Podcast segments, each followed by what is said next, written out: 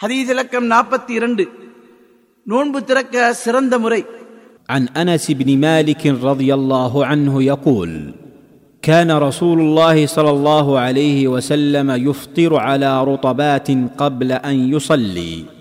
فإن لم تكن رطبات فعلى تمرات. فإن لم تكن حسى حسوات من ماء.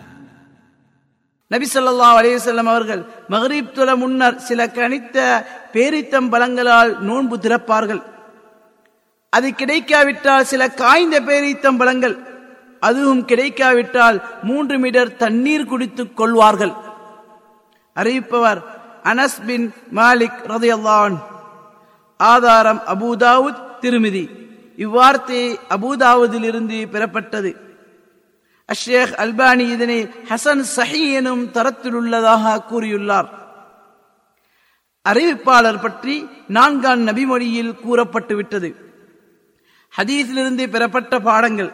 ஒன்று மகரிப் தொல முன்னர் நோன்பாடி கணித்த பேரித்தம்பலங்களை கொண்டு அது இல்லாத பட்சத்தில் காய்ந்த பேரித்தம்பலங்களை கொண்டு அதுவும் இல்லாத பட்சத்தில் தண்ணீரை கொண்டு அதுவும் இல்லாத பட்சத்தில் அல்லாஹ் ஹலாலாக்கிய அவரிடம் உள்ள ஏதாவது ஒன்றை கொண்டு நோன்பு திறப்பது சுண்ணத்தாகும்.